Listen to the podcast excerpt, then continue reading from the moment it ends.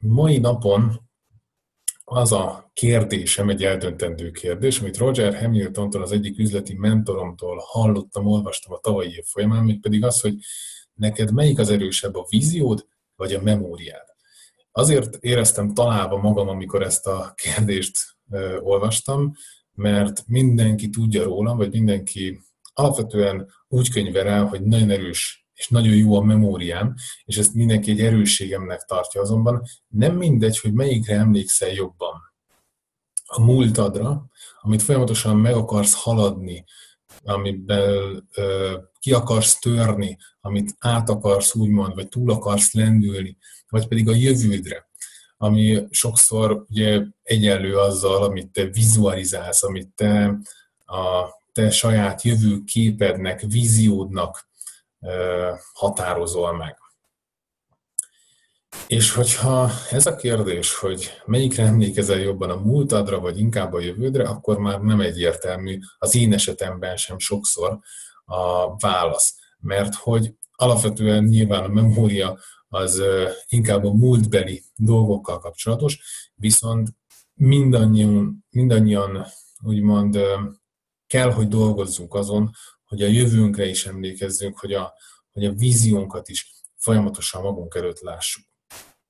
És a fő kérdésem az nem más, mint hogy szánsz elég időt a vizualizálásra, szánsz elég időt arra, hogy álmodolsz, hiszen a víziódnak az alapja az egy álom. John C. Maxwellnek a könyvét, itt tartom a kezemben, amit nemrégen kezdtem el olvasni, és néha, amikor egy kis időm van, akkor elolvasok belőle egy-két gondolatot, fejezetet. És a tegnapi nap során az jött szembe velem, hogy találkoztál-e már olyan emberrel, akinek fogalma sem volt arról, hogy mit akar elérni az életében, mégis nagyon sikeres volt. Még én sem.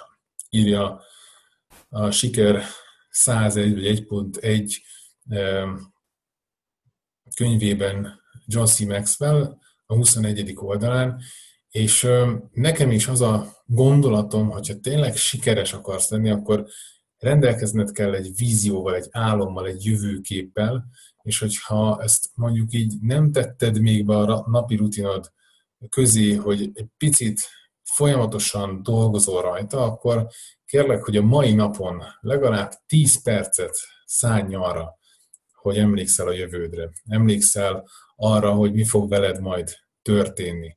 És mikor elképzeled újra és újra, akkor amikor majd megtörténik, akkor már egy ismerős hely, akkor már, akkor már nem fogsz hüledezni, hogy úristen vele milyen dolgok megtörténnek, hanem akkor már számodra egy ismerős hely lesz, jársz már ott, illetve úgy fogod érezni, egy igazi déjà vu érzés lesz, hogy jártál már itt, és tudod, hogy kényelmesen, jól érzed magad, úgyhogy kérlek arra, hogy a mai napon szállj le arra 10 percet, és majd persze a további napokban is e, adok néhány ilyen jó tanácsot, tippet, feladatot, szállj rá 10 percet, hogy leülsz és egy picit álmodozol, merengsz, tényleg nem mondom, hogy most így elsőként, hogyha már évek vagy hónapok óta nem foglalkoztál ezzel, akkor, akkor most nagyon-nagyon konkrét dolgok jussanak az eszedbe, csak, csak egy picit pörgesd a fejedben, az elmédben ezeket a gondolatokat, érzéseket,